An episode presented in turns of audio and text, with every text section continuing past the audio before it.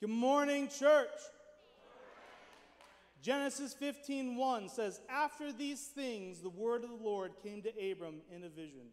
We've been in a series called Our Father Abram, and we've been looking at the life of Abraham. We've been off for a few weeks because of Father Day and a special service, but we are back at it today. And so the very first question that I want you to ask yourself are, what are these things? Can you say that? Okay, so there was some muttering among the people. Very good. After these things, what are those things? If you remember back to Genesis chapter 14, Abram had just set out on a military conquest to rescue his nephew Lot. And so he'd been in the thick of it and battling and winning wars. And he went and literally saved his nephew in a military effort and brought him back home safe. And so here in America, though, as the TV and our shows describe it, it makes it look like we can go out, the Avengers will go out and kill 100 aliens, and then literally afterwards just hang out and eat shawarma. Okay? Like it's nothing. But in real life, that kind of violence, that kind of military toll, that kind of work takes, uh, takes a price from you. And I believe that Genesis chapter 15, what we're studying today, is Abram going out. He's been following God. He just set out on this very physical and taxing emotional spiritual quest. And he's taking a moment to evaluate his life. And he's saying, God, what's going on right now? And so I just want to read this scripture with you Genesis 15, 1 through 3. I'm reading in the New Living Translation right now. It says, Sometime later, the Lord spoke to Abram in a vision and said to him, Do not be afraid, Abram. I will protect you, and your reward will be great. But Abram replied, O sovereign Lord, what good are your, all your blessings when I don't even have a son? Since you've given me no children, Eliezer of Damascus, a servant in my household, will inherit all my wealth. You've given me no descendants of my own, so no so one of my servants will be my heir. This is Abram's honest moment before the Lord of saying, What does it matter? Church, we've talked about the inheritance of faith just a bit ago, about the duty as parents we have to model and to represent the church and Christ to our kids. And here's Abram saying, Lord, you've promised me four times now descendants and wealth and protection and to be a blessing to all his generations, but what does it matter? Abram just had a real life and death experience out under the stars, on the road, in battle, and he's sitting there thinking, What does this matter? What does my wealth matter? What does my relationship matter? Who do I have to pass this on to? And so I believe that Abram's coming to God in a moment of honesty.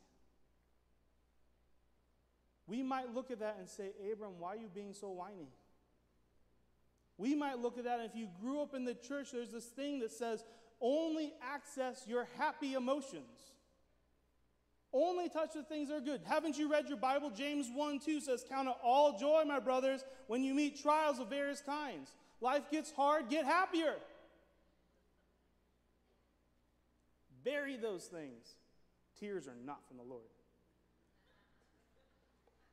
If you know me, you know that I'm either far from the Lord or I'm just a big crybaby, okay? I don't know. First Peter 4:13 even says, "Be glad of these trials. It makes you partners with Christ in suffering." There's much in the Bible that talks about denying pain or pushing through. Perseverance would be a better word. But just as much as that, did you know that your God is an emotional God? That He feels joy, He feels anger. There's times in the Bible where He grieves and He is saddened. Romans talks about don't grieve the Holy Spirit by your actions. It's okay to be honest with God about where you're at. The whole book of Psalms is basically the psalmists are people just coming before God and being honest with their emotions It's been said before emotions are good servants, but they're bad masters. The line to cross is who's running the show? Can you still feel sad? Can you feel, st- feel despondent, but still know that God is in control? Can you still assert that He loves you? even if it feels like everything's against you? Can you still assert truth in your life, even if you're feeling the opposite? Abram shows us that it's okay to be honest with God. I can't tell you how much of a relief this was when I understood that I could be honest with my faith. Has anybody ever had a time where you're really frustrated? No. Anybody? Lord, help us. Well, it's coming, guys. If you haven't felt it yet, then we have a boatload. No, it's okay. When I was released and allowed and understood that I could be honest with God, it made my relationship with God more real. You know, I feel like my wife and I love each other more and more every day. You know why? Because we've given each other opportunities to stop loving each other, and we've chosen to stick it out and keep loving each other. When I was dating, I just showed her all the best parts of me, okay? Like it was all charm and all this stuff. But then it's when we started getting, when we were married, in the day to day, the thick of it, is where the truest part of me comes out. Not the fake part of me, it's just the realest part of me. I'm real, the highs and lows, she's seen it all. And so when you're able to do that with God, your relationship with God deepens and becomes more real, becomes more intimate, and it matures itself. And so Abram's proven that he trusts God. He's followed him. He's left his family and known surroundings, the inheritance of wealth from his family, the city's protections. He's took up a life of wandering in the desert before God. Yet things are happening that, that things are not happening that he thought he would. By this time, I thought I'd have a child. God, you've not showed up how I thought you were going to. God, life's not going how I thought it was. And maybe you've said this prayer God, where are you? God, why didn't you? Lord, do you hear me? And it's interesting to look at how God responds to Abram. Does he rebuke him? Does he silence Abram? Does he yell at him like an angry father at their kids who get in the way? He doubles down on the promise that he's spoken over Abraham. And Abraham's emotional doubts come to surface. God clarifies to him. Verse 4 it says, The Lord said to him, No, your servant will not be your heir, for you will have a son of your own who will be your heir. Then the Lord took Abram outside and said to him, Look up into the sky, count the stars if you can. That's how many descendants you will have. We're going to get right back to this, but I want to take you guys just a little bit left here before we come back to this. I want you to imagine that me, your senior pastor, got pulled over on the way to church. Do you have that? Go ahead, just go ahead. I really want you to imagine this. I like I'm on my way to preach you guys God's word and to minister to you, and I'm just in the zone and I'm driving, and woo, woo, woo, and all of a sudden, I get pulled over by legal authority. And so I want you to imagine this conversation. Pull over and I roll my window down, get everything ready, and the officer walks up. He says, Hello, sir. Do you know why I'm pulling you over? No, officer, what's the problem? At this point, I've pinched myself or poked my kids trying to get somebody to cry to get out of this. And he says, You're doing 95 and a 30, sir. I don't see a problem. Sir, that's illegal. Well, I believe that you are incorrect. Oh, you believe that I'm incorrect? This is completely my fault. I'm so sorry. You know what? I'm going to give you a police escort to church. Some of you are like, what in the world are you talking about? Well, let me show you Genesis 15 6. Genesis 15 6 says this Abram believed the Lord, and the Lord counted him as righteous because of his faith. Abram changed his spiritual legal status with God not because of what he did, not because of what he's going to do, but because he believed God was true. He believed God at his word, even when it didn't feel like it. Even in his honesty of saying, God, I don't see how this is going to, what's the even point of all of this? He believed God and his legal spiritual status, his rightness with God, was established. This is a powerful verse, church. So often, our gut instinct is to not believe God but believe what we can do. Am I a good enough person? Have I done enough? Have I given enough money or enough time or enough good deeds? Or generally, does the scale tip in my favor? Am I good enough? Abram proves that he was a flawed man. We've studied this pretty extensively at this point. He proves that because, he's, uh, because of fear, he, he lies to protect himself. Because of self preservation, he puts his wife at risk, fails to guard her and protect her. He tries to fix God's plan in his own time and own way, and he gets distracted. But Abram's right here in this verse, highlight it, mark it, tattoo it on your forehead. It says this it says, faith at its core is simply believing God is true to his word, and this is the thing that rights you with God. If you're far from God, if you believe that God doesn't see you, if you believe that God doesn't really care about you, if you believe the lies of the worthlessness of your life, if you see yourself in the mirror and you see all the negative things about yourself, this verse is the verse for you. You must believe what God speaks over you. You must believe what, how God says He looks at you. You must choose to believe that God is true to His word. Because honestly, a lot of times I would rather choose how, what I believe over what God says to me. Abram proves to be a flawed man, but he proves it's not what he does, but his belief that rights his relationship with God. Faith is not defined by a perfect character or behavior, but simply believing God. Romans 4 1 through 5 says, Abram was, humanly speaking, the founder of our Jewish nation. What did he discover about being made right with God? If his good deeds had made him acceptable to God, he would have had something to boast about. But that was not God's way, for the scripture tells us Abram believed God, and God counted him righteous because of his faith. When people work, their wages are not a gift, but something they've earned. But people are counted as righteous not because of their work, but because of their faith in God who forgives sinners. Flawed people can be made right with God. God works with us, grows us, matures us slowly and through relationship, but belief is the beginning of that relationship.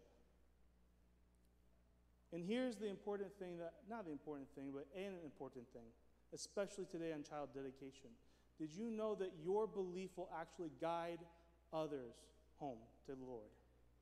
I took my kids bowling about a month or two ago. It's like the second time they've gone. They're young, 531, okay? We don't go a ton. We took them bowling, and uh, do you know how much the bumper rails improved our experience? Do you know how much uh, sadness there would have been if we didn't have those rails? Can you imagine how many of those balls would have been gutter balls every single time? But the rails stood up and protected and guided those things home to at least get one, two, three, four of the pins down. Did you know that your belief, your faith, can be like a rail that guides your children, guides those around you home to the Lord? You have a responsibility to model it and to share it and to expose it to those around you, not to hide it under a bushel. No, I'm going to let it. Hey, let's go. You have a responsibility to display your faith, not to bring glory to you, not as a gaudy, uh, just a show, not as a fakeness, but as a genuine belief that there is one thing in life that matters most, and that is our belief in relationship with God.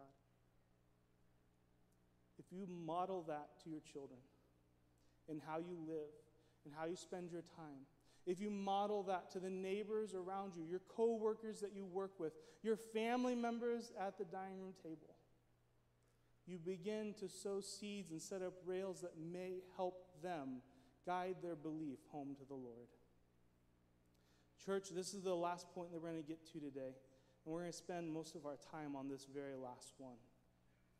as we've been studying Abram and the life of Abraham and the faith, there's two major themes I've seen that have developed just over the course of studying and spending time with him in these verses.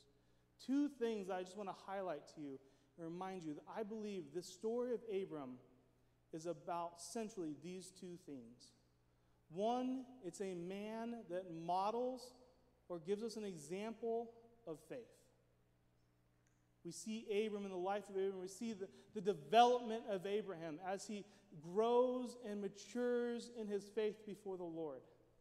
Go back and listen to the, the very first sermon on this series how Abram got stuck before he even got started, or how, how he gave his wife up. He had so many failures. Yet he believed and his faith grew. So, one, it's a man that models faith, and two, a God that reveals himself to man. See, God's people were non existent. They had taken up the ways of the world, they had just figured out every other God to follow. And so God picked Abram to create a nation and a people that would be his people, and he would be their God, and through that nation, it would expand outward to the rest of the world. And so, this really was a, a relationship where God was working with Abraham, becoming intimate with Abraham, and showing him and revealing him his character and who he was. The life of Abram is a God revealing himself to a man. Maybe today you're here and maybe you've said this I've read my Bible I heard these verses, and I have no idea how you get that out of this. You talk about hearing God, I have no idea how you hear God. I've never had that kind of experience. I've never had that kind of voice. I've never had that kind of presence. It comes with intimacy, and it comes with time, and it comes with consistency. I look at my wife often, and we say this to each other what in the world were we doing getting married? I barely even knew your name. Like, I had no idea who you were and the type of crazy in there. She says that to me. But you know, in eight years, I've begun to know my wife more and more and more and better and better and better than I did when we were dating and engaged. Time built our relationship. And so Abram and God are spending time, a lifetime together, and we see God display himself more and more to him. Genesis 15 is the foundational chapter of the Bible. This is, if you've gone to Thanksgiving dinner and you're having like those, the spicy pretzels and the deviled eggs, like the little appetizers, the olives and stuff, the stuff that's just supposed to hold you over to the main thing. You've been smelling the roast and you're just, you can feel, it just fills the room. This is the moment that the chef walks in with that Thanksgiving roast and you're able to dig in. This is the moment that God reveals himself on full display to Abram. Verse 8 Abram replies, He said, O sovereign Lord, how can I be sure that this will actually pass? The Lord tells him, Bring me a three year old heifer, a three year old female goat, a three year old ram, a turtle dove, and a young pigeon. One of every type of animal they would use in sacrifi- sacrifices at that time. Verse 10 So Abram presented all these things, and he killed them. Then he cut each animal down the middle and laid the halves side by side. He did not, however, cut the birds in half. Some vultures swooped down to eat the carcasses, but Abram chased them away. As the sun was going down, Abram fell into a deep sleep and a terrifying darkness came over him. Verse 17, we're going to jump down just a little bit. After the sun went down and darkness fell, Abram saw a smoking firepot and a flaming torch pass between the halves of the carcasses. So the Lord made a covenant with Abram that day. Covenant is not a term we use very much outside of the church world, right, Pastor Eric? Like, we don't use this a lot in day to day, like, by, uh, you know, go to Starbucks, and I will make a covenant with you that I'll give you 550 and you'll give me a small latte that is way overpriced and tastes like milk. We don't say that, okay? We just know it's a legally binding contract that if I order it, I'll pay for it. But in the Old Testament language, when you are making a legal contract with somebody, the word that we use is covenant. In the Bible, it was customary, instead of a handshake, instead of just uh, writing your name on something, you would make a pact in blood. And the verbiage here was actually not to make a covenant, but to cut a covenant. And so the parties would come and bring these animals and they would cut them in half and put one on one side, one on the other, and then they would walk through the animals and walk through the blood, signifying this that in death, through death, and in this life, I bind myself to you. My word is bound by this sacrifice. And furthermore, they bound themselves not only to their word, but to a curse. It symbolized that if I walk through this and I do not uphold my end of the bargain, may I bleed, may I die, may I be cut, may I be laid upon the ground like these sacrifices.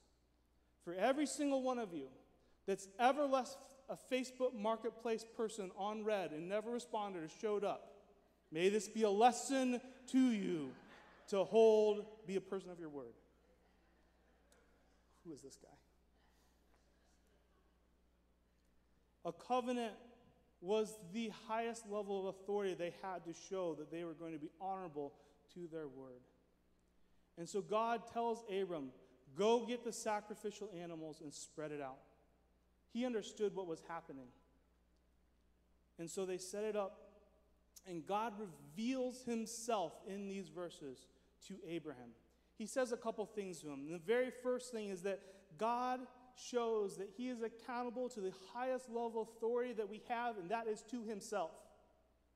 God promises by his own name, in his own personhood, that I am true to myself, Abram. Everything I've promised you, descendants, and wealth, and protection, and reward, and being a blessing to every generation, I promise by my name, I will accomplish it. A person that we know, a pastor's wife, is very dear to us, a few weeks ago said it this way God says, and God does. He is true to himself. God not only reveals that, he legally binds himself to us. I don't know about you if you have a very active imagination, but maybe you've had this thought like I had is why didn't God just give up on earth like Adam and Eve blew it, just like torch the place, and let's go start on Mars. Like, I don't know if you've ever had that thought. Like, why did he stick it out with us? Well, God is showing that he's not going to give up. And he legally binds himself to us and says, I will not leave you, and we will fix this. He legally and willingly binds himself to us. And not only that, he bound himself to the curse if the parties messed it up.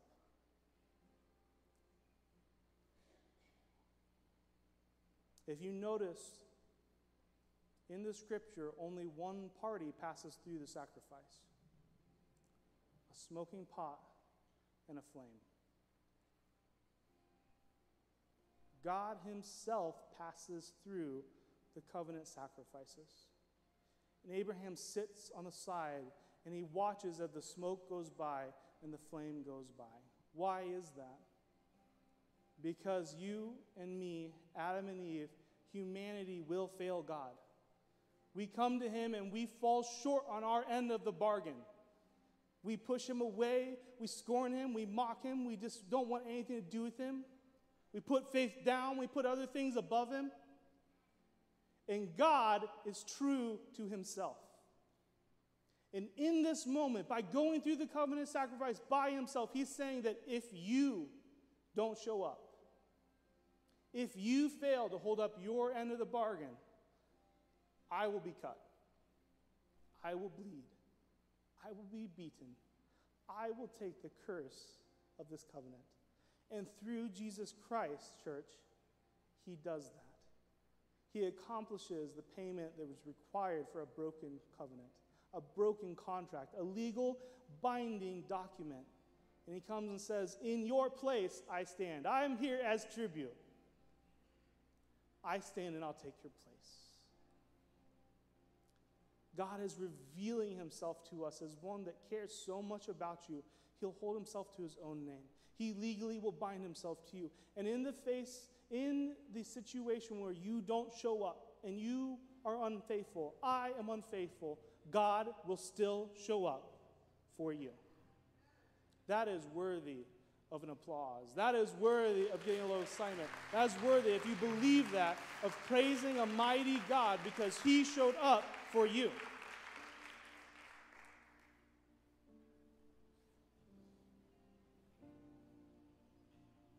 God positions himself to not only be true to himself and true to his word, to hold up our end of the bargain as well. It is this chapter of man asserts belief on God and is fixed with his righteousness, fixed legally, his legal standing with God, and God legally binds himself to us that the rest of the Bible is built upon. Up to this point, God, it's been a verbal thing. I will, I will, I will. But here, God goes through the legal actions of signing his name, marking in blood, and shaking a hand. I will never leave you or forsake you. Through Jesus, all of the things in Genesis 15 are accomplished. Church, today is a reminder to practice honest faith before you're living a holy God. He knows how you're feeling. He knows the doubts. He knows the weaknesses in your life. He knows the things that you have questions about and you just can't understand. He knows the ways you're saying, God, it's not going as I thought it would. He knows that. You don't need to hide it. Share that with Him. Invite Him in to speak to you. Invite Him in to speak truth and to remind you and to encourage you and to work with you and to grow your faith and to grow you.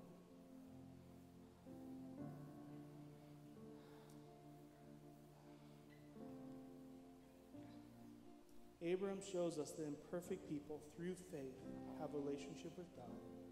And God shows us that He promises in His own name to bear the consequences of our mistake in order for us to have right standing or rightness or relationship with God. Can we go to worship lighting, please? Church, I just want to give you an opportunity to respond to this call today. Maybe one, you've been struggling where Abram's felt that. You felt a, a, a, lack of ability, a lack of power in God. Will he really, will he really come through for me? Maybe today I've been speaking in church is not something that you regularly do. Or this Christianity faith is something that you did as a kid or as a young person, or you did it for a while and then you fell out, but you're back here today. And maybe you've been feeling something of just hot in your chest like a heaviness on you, something that's been touching you in a way you didn't think you'd get felt today. You have access, not by what you do, but by belief, to have a right standing with God right now. It can start right now. And it's very simple.